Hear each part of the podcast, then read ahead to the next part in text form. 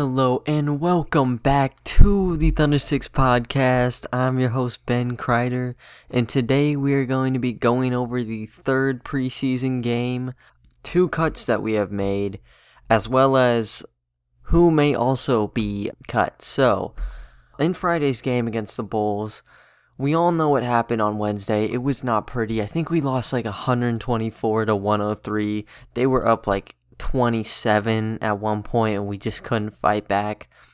It really seemed different in this game and in the beginning stages it actually was kind of similar to Wednesday's because in Wednesday's game, it was really a back and forth duel between Zach LaVine and SGA. I think Zach LaVine put up 16 points in the first quarter, and SGA returned fire with like 12 really similar stuff. Zach LaVine was still in the picture. He was hot in the first quarter.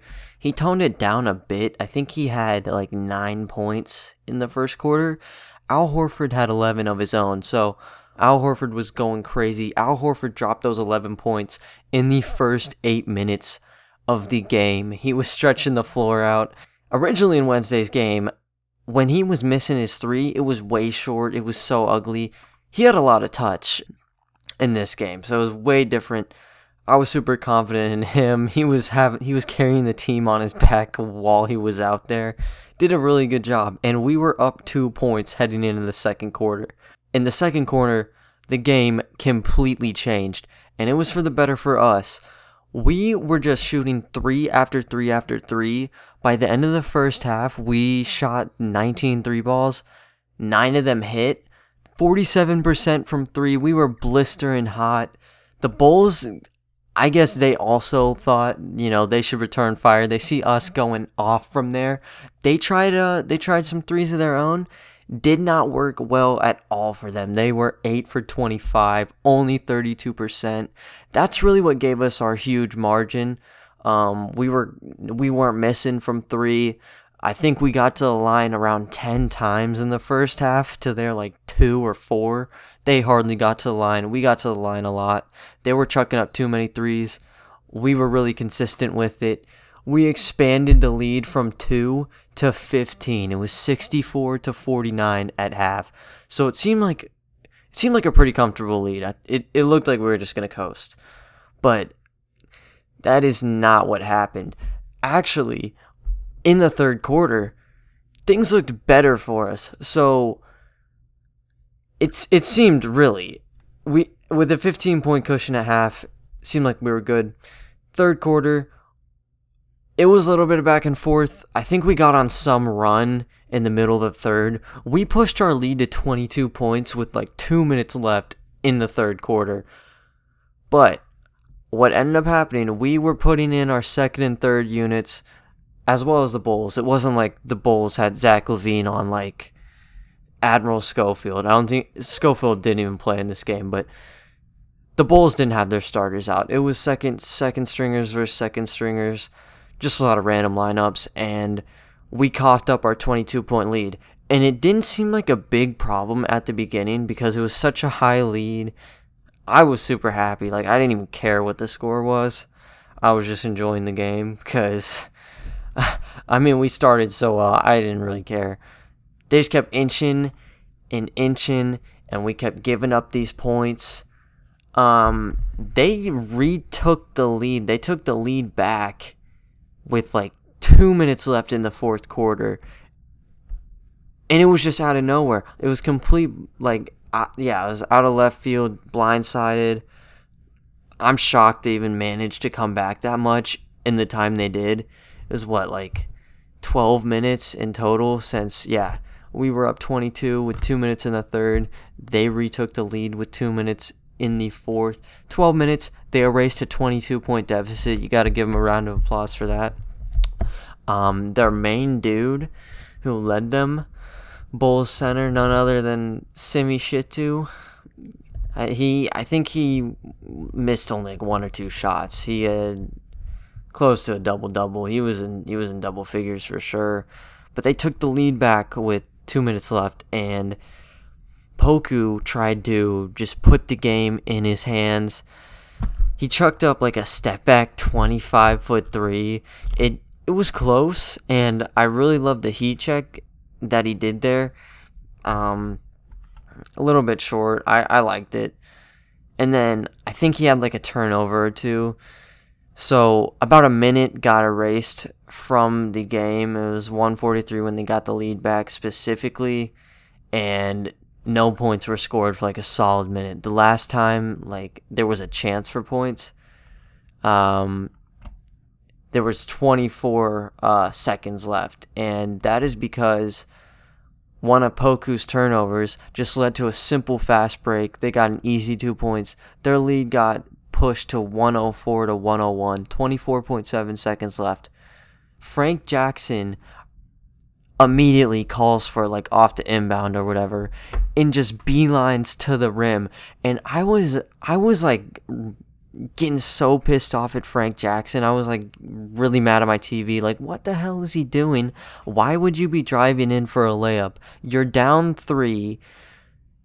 You clearly need a three. I don't know why he'd be driving in he misses it but there's a super late call. So he got two free throws. He knocked down both of them. 104 to 103 17 seconds left. He only shed 7 um, 7.7 seconds on that. So good time management i guess. And what do you know? They call a timeout. They have like a perfect inbound play from the looks of it. I think it was like Arcidiacono for them driving in he he cut it was one of their guards clear path at, at a layup. It seemed like they were to expand it. Out of nowhere, like three Thunder players circle him. One of them got their hand on the ball, and we had a chance to win the game. So, what do you know? Frank Jackson calls for it again.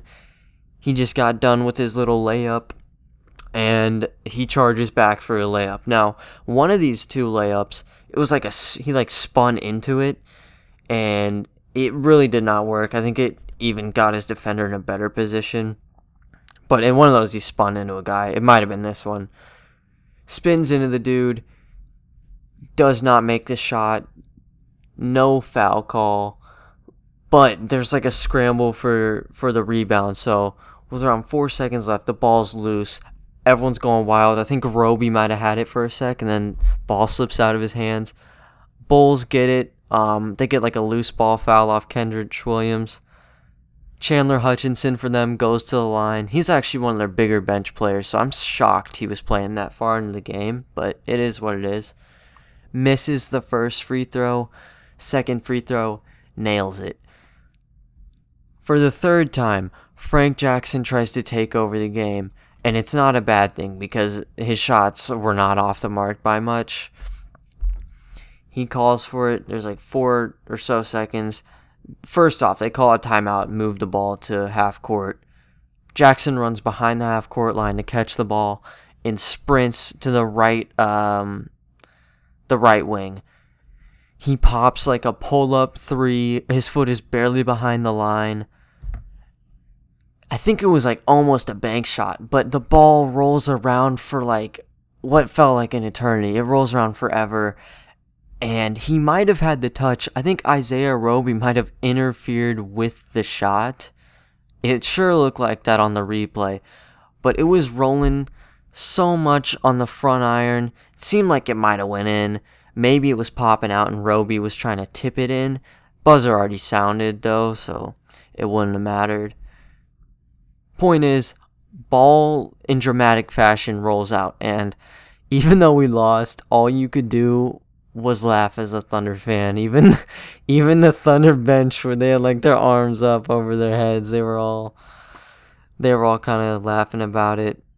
I mean, a preseason game, what can you do? There's not a ton to it. Even Jackson kind of cracked a smirk.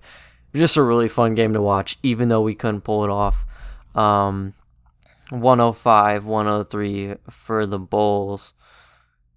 Some of the highlights um, of this game number one, Al Horford. I talked about how he dropped 11 points in that first quarter. He continued um, in the second quarter, he dropped six points.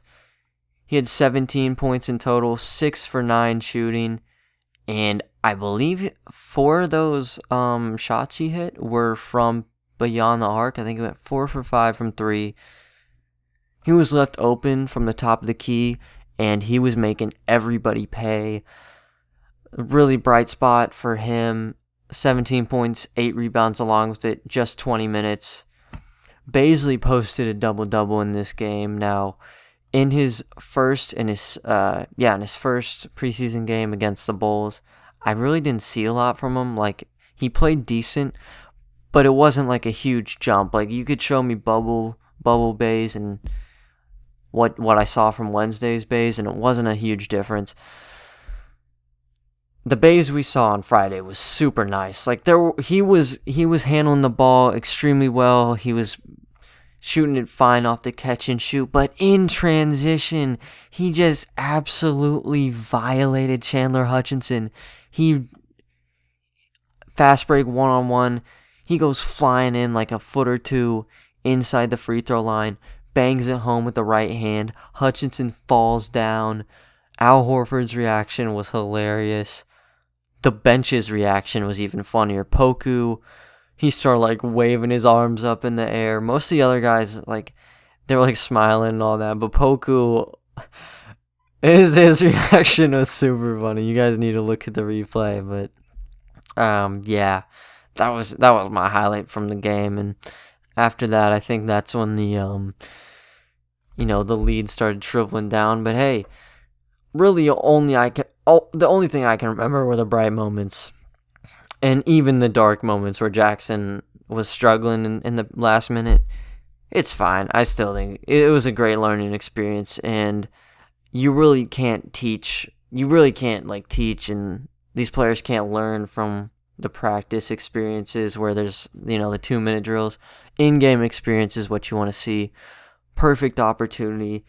All the bench guys, I'm not sure how often they've been in these spots, like in their NBA careers or professional careers, but um, they got a nice taste of it, uh, of it here, and I think it's going to be really beneficial uh, for them. So, despite losing, a lot of good stuff to learn from that game. Now, about immediately immediately after this game, I'd say an hour or two later, the Thunder announced that they were waiving Admiral Schofield and TJ Leaf.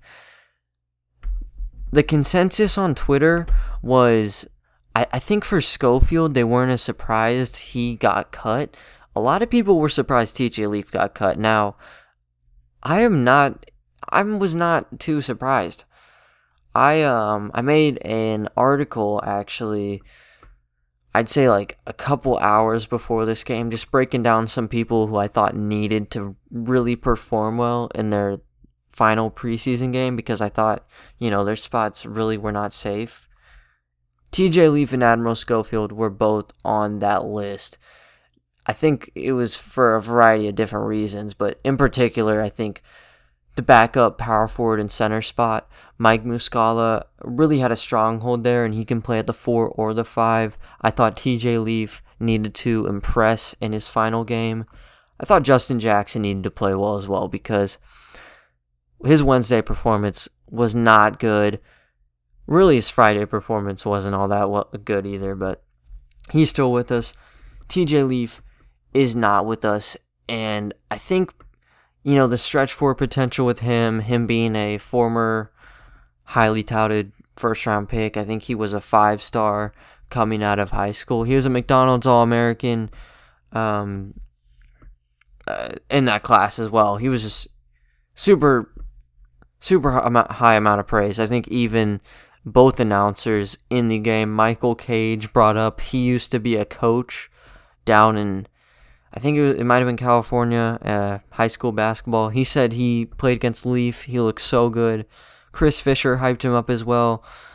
Um, sadly, we're not going to hear any more stories about how good TJ Leaf is because he was uh, away from the team. He could have played the four or the five. I think what it came down to is he just didn't fit the mold on our second unit. When I'm thinking of the second unit, I'm thinking of Maledon, Jackson, Isaiah Roby, Mike Muscala, and then you need to find a fifth and final dude to fill out that roster. TJ Leaf doesn't really work with that because um, I think Roby needs to be playing the four. In uh, just in general, I think he needs to needs to be playing the four. Muscala can play the five. Leaf is not that great of a stretch four. That's really his main deal. Uh, solid rebounder, but I don't know. I really was just not shocked with this move. And you have guys like Justin Jackson also fighting for minutes at the four. I think he was just given the nod, the nod there, and it came down to Leaf or Justin Jackson. Leaf was getting some run. Um, I mean, it wasn't like he was just thrown um, throwing the middle finger in the final game. Like he he was playing, but I, they just didn't like they didn't like him enough. He's owed um he's owed four point three million dollars this year. It's all guaranteed money, so the Thunder will be having to pay all of that. It's kind of confusing um, that we even traded for him in the first place. We traded Jalen Lecque and a second round pick for Leaf this past off season. And Lecque's contract, he's a second round, or no, he's just an undrafted free agent. So he was making around 1.7 mil. We traded him, got Leafs 4.3 mil and a second. Think Leaf had a real shot to be on this team. He just didn't. He didn't show enough, and when it comes down to it, if he was going to be coming off the bench, it would be because he was a great shooter and he just wasn't that for us. So he um he was given the boot and I think in his in his preseason he just put up four points, three three and a half rebounds, didn't have any assists and 33% from the field. Wasn't too impressive. Put him in a difficult spot he was out of there. Now for Admiral Schofield, I really like the idea of Schofield playing for us. Um, but he just wasn't given a chance. He came over to us um, in the draft uh, draft day deal. I think we got we got the rights to Vit Krejci. He was like the 37th pick, I believe. And Schofield also came along from Washington and we gave up our 53rd pick, Cassius Winston, and a future second. Still a great deal for us, even though Schofield's gone. He just came in. He's a he's a decent shooter, unique build, six foot five, 240 pounds. I personally saw him as like a, a Lu Dort like shooting guard small forward. NBA.com and really everywhere has him as a power forward. So I guess technically he's more of a three or a four. Three or a four. So I I don't know. I personally I just thought he was more of a guard. Um, in his preseason games, he did not play well. He didn't even play in the third um, game with us. So I guess it was kind of already determined at that point what his fate would be with the team. In his two games that he did end up playing, he he was out there 26 minutes, super passive. I thought he was going to come out the gate, be like a good screen setter, maybe pick and pop guy, catch and shoot, cut into the basket. Nah, he just sat in the corner and really didn't have any sort of impact on the game. So the fact he got cut, I think he does have some potential, but he didn't prove himself enough to have a spot on this team. So it does make sense. I think um both Schofield and Leaf though have a shot to be signed to a team and be picked off the waivers, particularly Leaf, because we all know the appeal of a stretch four in, in the current landscape of the NBA super high. Everybody wants a stretch four, and maybe you want to take a flyer on Leaf again. Um, it didn't work in Indiana. He wasn't that great with us, but we he only played three games. So is that enough to base his whole season off of? Absolutely not. I think I think there's gonna be some teams calling Leaf. Schofield, um, maybe also him as well. People thought like maybe like a G League situation for him. We can't keep him or Leaf on the G League. We have so much guaranteed money. The only guys that we can keep, to my knowledge, on our G League, um, are the people we signed on Exhibit 10 deals this past month. So, off the top of my hand, uh, my head, I guess, Antonius Cleveland and Melvin Frazier Jr. are the main two. There might have been some other guys we signed to Exhibit 10s. Chasson Randall was thrown out there, but I don't know how how true that is that he's on us. He's on with us for an Exhibit 10. I just know Antonius Cleveland and Melvin Frazier. We do have the rights to. Leaf and Schofield, we we do not. So, bare minimum, Schofield's going to be playing in the G League with someone. Think I could see him in the NBA. TJ Leaf will have his name called uh, some point into the season. Now, um, even with those two moves, we still have 16 players on NBA scale um, contracts. We need to narrow it to 15.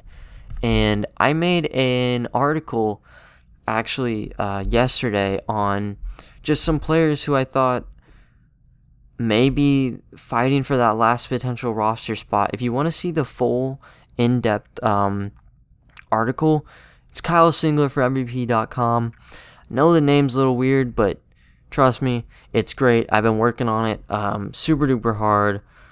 Got some game breakdowns um, from, I believe, Saturday's game just have team news, and then you got articles like this. And um, I just kind of broke down our roster and who may just be on the chopping block. And just from first glance, we have a lot of point guards. We have SGA, George Hill, Teo Maledon, Ty Jerome, and Frank Jackson. I see him more as a shooting guard, but he technically is a point guard as well. So you may just expand it to five point guards. Shooting guard, you have Dort, Diallo, Jackson again. He has a little bit of a question mark to him. Small forward, Trevor Ariza, Darius Miller, Roby, and Kendrick Williams.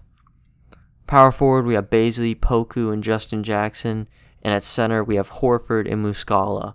First glance, power forwards and centers they seem like they're all locked up. Um, Jackson did not play that well in the preseason, but seems like they um, they're confident they can build up some of his skills from three. He's really just a stretch four. He tried doing a lot of floaters um, in the preseason, and I talked about this in the last podcast. They were not good, and I don't want to see Justin Jackson doing that ever again. He still did it in Friday's game, not as much. Uh, he kind of stopped himself in his first couple minutes from doing it, but he kind of relapsed and he just had to get a couple in there, you know. And I don't think any of them went in, but hey, you like to see the effort there. He's trying to do stuff on the inside and the outside, so it is what it is. I think Bazley, Poku, Jackson, Horford, and Muscala, they're all good. SGA, Hill, Maledon, they're good. Dort, Diallo, Jackson, good. Roby, I'd say he's good as well. Um, that leaves a couple of names, and the main three that I highlighted in this article were Kenrich Williams, Trevor Ariza, and Ty Jerome. Now, with Kendrick Williams, I really liked him in the preseason.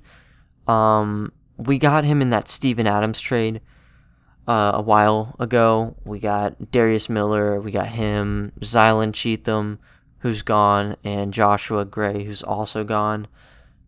I thought Williams was going to be like an easy cut. I've done multiple roster projections before, and I've always had Kendrick Williams as like one of the first dudes gone, but I've I've loved what I've seen. He's he's 26, so the timeline doesn't match up perfectly, but he's on a really good deal. He's on a, a minimum.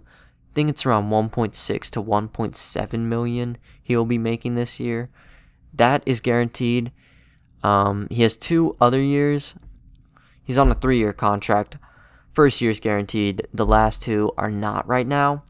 But just coming off the bench as a, a decent role player, he does his job just fine. He's an all around guy, really a glue guy.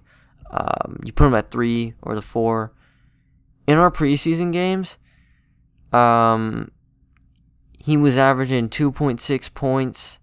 The shooting percentages were not that great. It was only 2 for 11 on shooting. He put up 3 rebounds and 2.6 assists. He also had a steal in just 16.6 minutes. So it shows the variety he has in his game. And just in his career, he's played two seasons uh, with the New Orleans Pelicans he posted almost 5 points and 5 rebounds in those two seasons. 4.9 points, 4.8 rebounds, rounded up, you get 5.5. And then he had 1.6 assists as well. On defense, he had 0.8 steals, 0.5 blocks, 22.5 minutes. And he's a career 30% from 3. His jumper looks super clean. And without his jump shot, personally, I really wouldn't care for him. But I just really like the potential of him being like a small ball four. Um, with Roby being maybe even the five. I know it sounds crazy, but they it was perfect in the preseason. Maledon and Roby were great. Williams, Poku, and Jackson, the other three dudes. That was the one of the best lineups we saw the whole preseason, and switching out Williams would really hurt. I think if you put Justin Jackson in that role, he would not fit it. Um, really, anyone. I'd say Bazley would be a good a good player in that area, but no one else.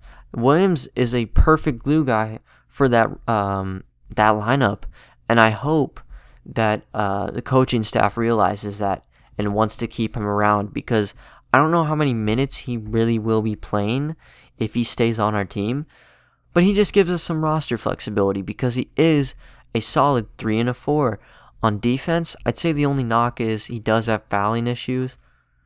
Nothing really that serious outside of that, so his potential's not that high, but he's on a cheap contract and he can he can really help you out with some of these uh, niche niche lineups like the one I just listed, and it was one of our best our best rosters thus far. I think that should really have a a big name to it, and Williams was a was a really a key factor, believe it or not, in that lineup. I want to see more of him. Hopefully they keep him around, but just the fact he's 26, he's on a relatively cheap deal, it could put him in a spot where the team looks to move him. Now, with Trevor Ariza, it's a way different situation. Like we all know Trevor Ariza is not like he's he's one of the top 15 players on our roster, probably top 10. And at the small forward, he probably is our best small forward. But the thing with him is we just don't know when he's going to return with the team. Um, even in the bubble, he's been dealing with family issues, and um, it just it just continued to drag on. Completely understandable. The Thunder is right behind him, but we just don't know when he's going to be back. We do know when he does return, his role would be huge, but if we just don't know how long he's going to be there and we love the rest of our players on the roster, Ariza could be the one to go. And it, it may not be like a wave, it could just be trading him for a second round pick or something like that. He's on a really good expiring contract. $12.8 million. That's not something to mess around with. And teams hunting and looking for extra room to work with in the 2021 free agency we'll look at Ariza as a target. And if we are, you know, hit, getting offers right now on him, there may be a couple teams that bite the bullet right now and say sure because that money would be gone if we waived him. If we waived him, he would be a major buyout contract player. We've already heard reports the Lakers want him to reunite um, if he were to be bought out. But I think realistically, if Ariza is gone, it's through some sort of trade because there is real value in that expiring deal. And maybe we just want to stick around with him because he will be a solid veteran for us and he could be that that small forward we want, but I don't know. If if they're just in love with everybody else and there's an offer to get Ariza gone, Sam Presti may just may just take that shot and get rid of him. Now my third dude, Ty Jerome, this one, it was a little bit hard to put him on, but I feel like I feel like it kind of does make a tad bit of sense. Jerome has just not impressed very much so far in his career. He's entering his sophomore season, in his rookie campaign with the Suns, he was expected to be a good passer and a good shooter.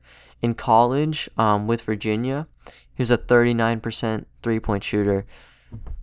He was only a 28% three point shooter in his rookie season, and he was he was getting minutes. Passing wise, he was great. He's six foot five, so he can play at the point guard and the shooting guard spot. But just looking at the roster, I don't know if we need we need him playing at the point guard or shooting guard. Originally, I would have said, yeah, Jerome will would have been playing rotational minutes, but Frank Jackson has played extremely well, and Théo Maledon has played extremely, extremely well. Both of those players will be getting huge minutes.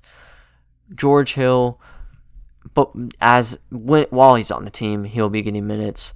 Where does Jerome kind of fit in? I think the point guard's kind of already situated.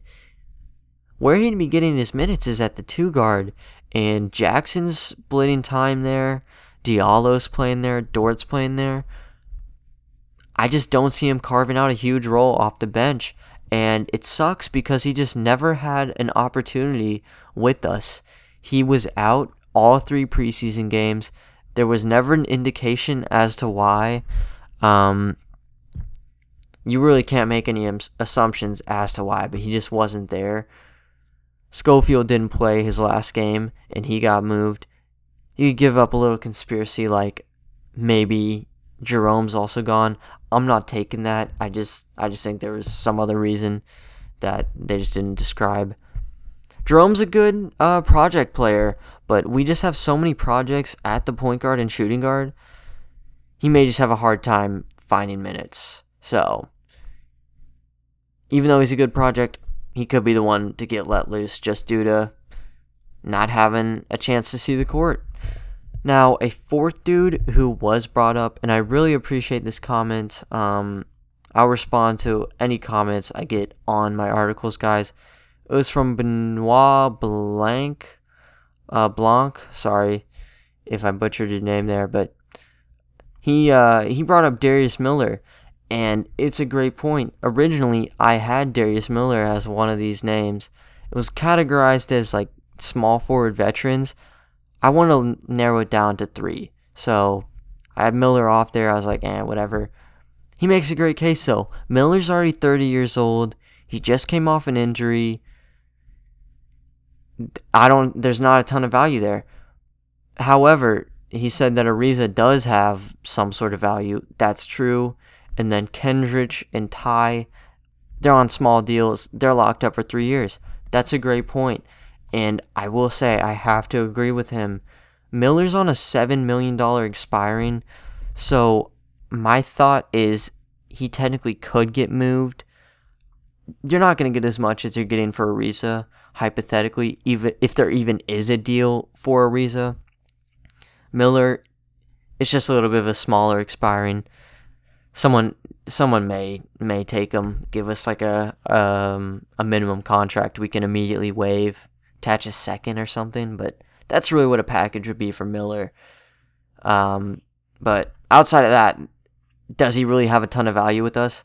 I don't know. It's not as much as uh, Ariza's value would be. So you do have to throw Darius Miller into there, and I really appreciate this comment. This is the first comment I have gotten, so it does mean a lot. Uh, I used to have like a, a little Minecraft uh, channel going on for a bit, and I remember the first couple comments meant a ton. Feels like one of those moments. Really appreciate the comment, man, and it's a great point. Um, and just because of that, I had to bring Darius Miller up. So those are uh, four players that very well could be the last cut from the team, whether it be just waiving or or trade. So yeah, definitely look out for those four names: um, Kenrich Williams, Ariza, Ty Jerome, and Darius Miller. Anyways, guys, thank you for listening to the podcast. I will try to get another one out to you guys soon. But other than that, thank you for listening, and I will talk to y'all next time. See ya.